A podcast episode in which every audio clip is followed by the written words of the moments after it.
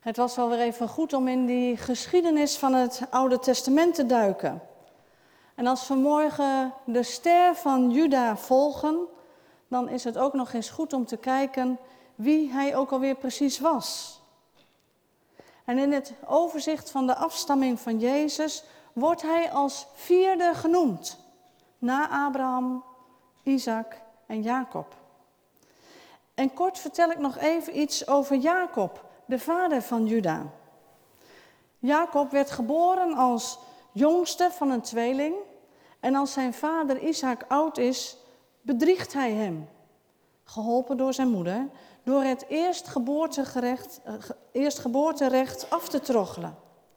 En hij vraagt aan zijn vader de zegen van de oudste zoon en die krijgt hij ook.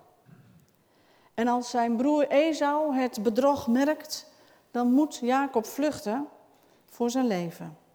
En hij vindt onderdak bij zijn oom Laban. Jacob wordt verliefd op Rachel, de dochter van Laban.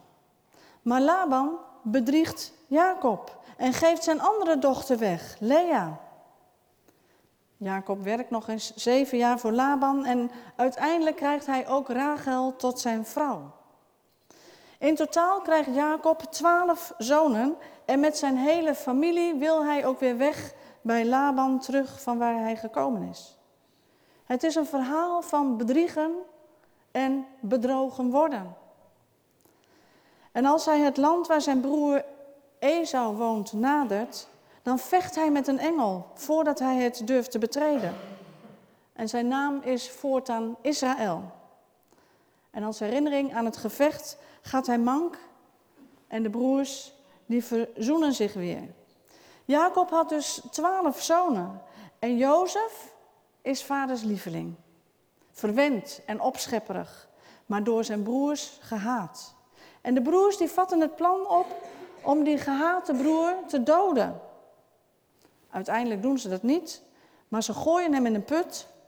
En op voorstel van Juda wordt hij vervolgens verkocht aan een karavaan richting Egypte, waar Jozef het zelfs tot onderkoning schopt. Als er dan hongersnood uitbreekt in Canaan, zendt Jacob tien van zijn zonen naar Egypte. Benjamin, de jongste, die houdt hij thuis. En Jozef, die over die graanvoorraden gaat, die herkent zijn broers, zonder dat hij zelf herkend wordt. En hij eist dat ze ook Benjamin gaan halen om naar Egypte te komen. En hij voert een, als Benjamin er dan is, voert hij ook een komedie op. En hij doet lijken alsof Benjamin een zilveren kelk heeft gestolen, stopt hem in een van die graanzakken en voor straf in Egypte moet blijven. En als iedereen dan ten einde raad is van hoe gaan we dit aan Jacob vertellen, aan onze vader, maakt Jozef zich bekend. En ook Jacob komt dan naar Egypte. Even een kort stukje in een notendop de geschiedenis van Jacob. En in de tekst die we vandaag met elkaar hebben gelezen, dan weet Jacob dat hij niet zo lang meer te leven heeft. En hij geeft aan al zijn zonen en ook aan de zonen van Jozef een zegen mee. En het was gebruikelijk dat daarbij de oudste zoon voorrang kreeg op jongere broers. En ook al is Juda de vierde zoon van Jacob, toch krijgt hij de zegen, die normaal gesproken de oudste zoon van dat gezin hoort te krijgen. We hebben al gehoord dat Jacob twee vrouwen had, Rachel en Lea. En we zien daar dan een vrouw die vecht met haar zus om de gunst van haar man. Want Lea was de niet geliefde en Rachel was Jacobs liefste. Maar God heeft Lea kinderen gegeven. En bij de geboorte van de eerste drie jongens hoopt ze iedere keer dat ze nu eindelijk Jacob wel van haar gaat houden. Nu ze hem drie jongens heeft gebaard. En het gaat daar ook echt om haar man. En dat verandert dan bij de geboorte van Juda, haar vierde zoon. Dan praat ze niet meer over haar man. En ze ziet dat God goed is voor haar. En dat zegt ze ook. Vanaf nu zal ik de Heer loven. En ze bezingt de lof op God bij de geboorte van Juda. En als Jacob dan in het zegenen bij deze vierde zoon aankomt, spreekt hij ook over loven. Hij spreekt niet over de lof van God, maar hij heeft het over de lof op Juda. Juda, je broers zullen je bewonderen, lazen we. Of als, zoals het in de NBV-vertaling staat, Juda, je broers zullen je bejubelen. Is Juda dan zo goed dat hij geloofd moet worden? Is hij beter dan die eerste drie? In zijn woorden over Juda's oudere broers Ruben, Simeon en Levi legt Jacob uit waarom dat is. Met hun onstuimige gedrag hebben ze allemaal laten zien dat zij geen geschikte leiders zijn en in hun zegen worden zij gepasseerd. En nu Juda. Is hij dan beter? Als we de geschiedenis van Juda lezen, dan komen we erachter dat hij eigenlijk geen haar beter was dan de eerste drie. Waarom dan toch nu voor Juda deze zegen, deze lofprijzing? De zegen die Jacob aan al zijn zonen geeft, heeft profetische trekken.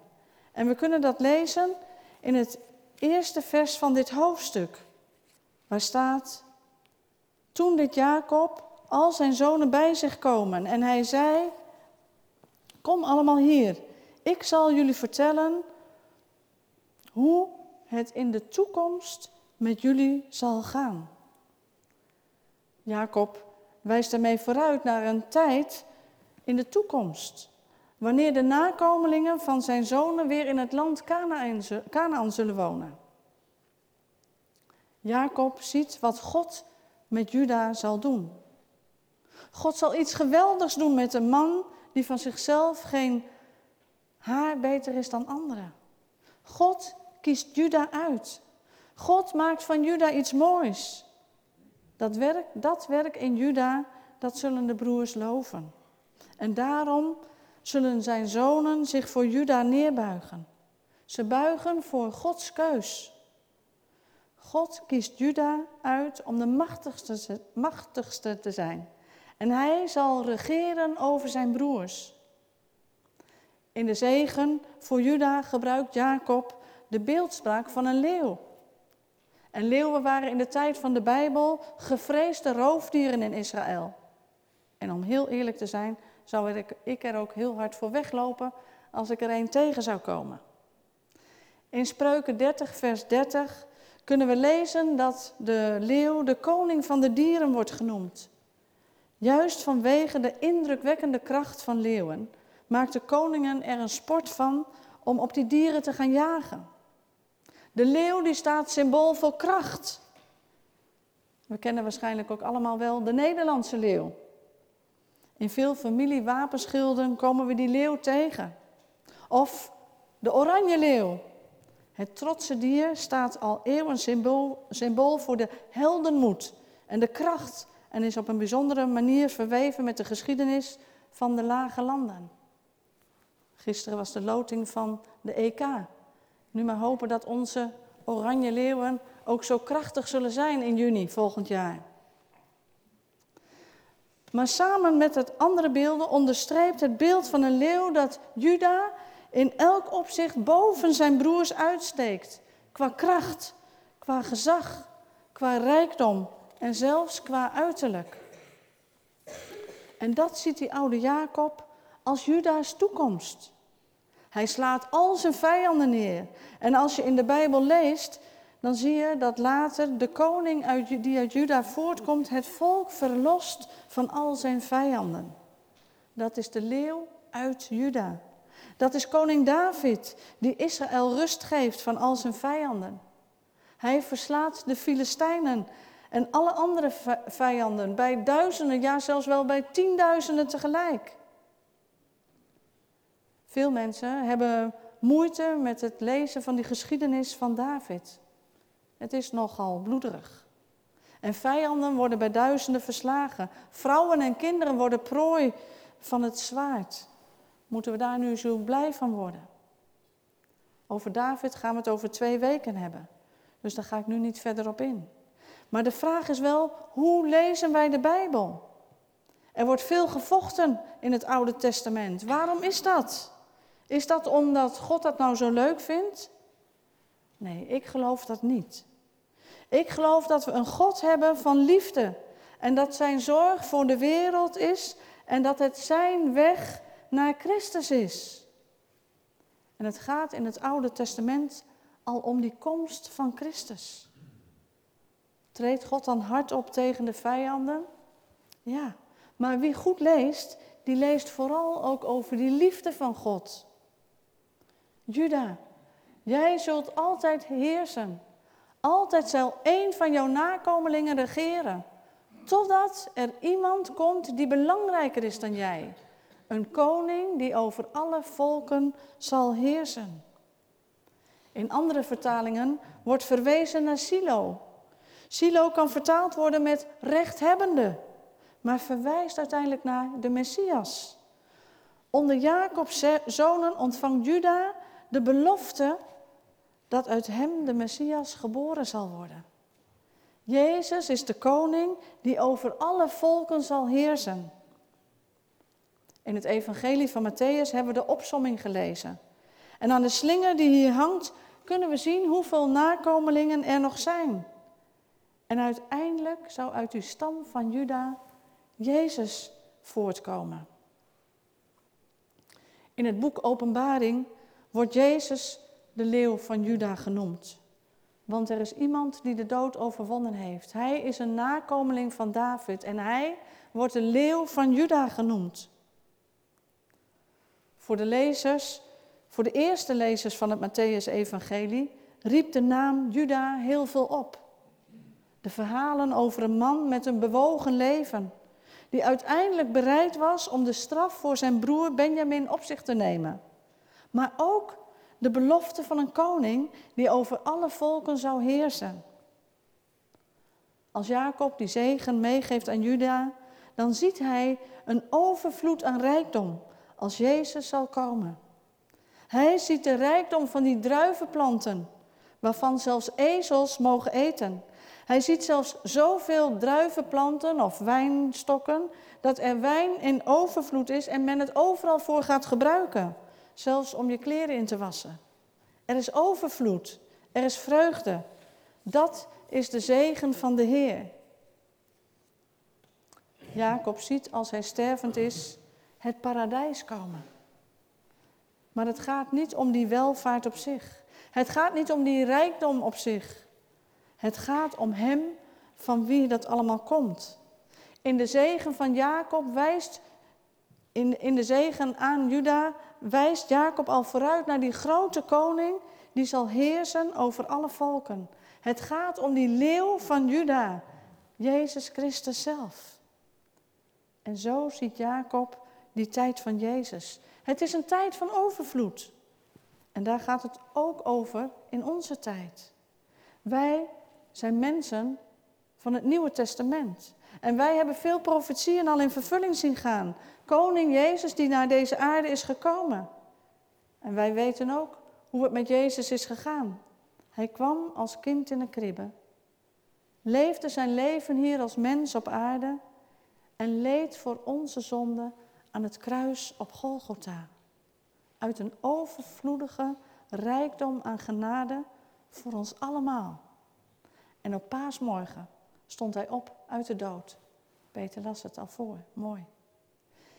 In deze tijd van het vent leven we toe naar de komst van Hem. Jezus is de beloofde. Hij werd al beloofd vanaf het begin, van Abraham tot Isaac, door Jacob aan Juda en ga zo maar door. In de zegen aan Juda is ons de belofte gegeven van Christus, onze hoop. En die belofte gaat door. God de Heer zegt, ik ben de machtige God. Ik ben het begin en ik ben het einde.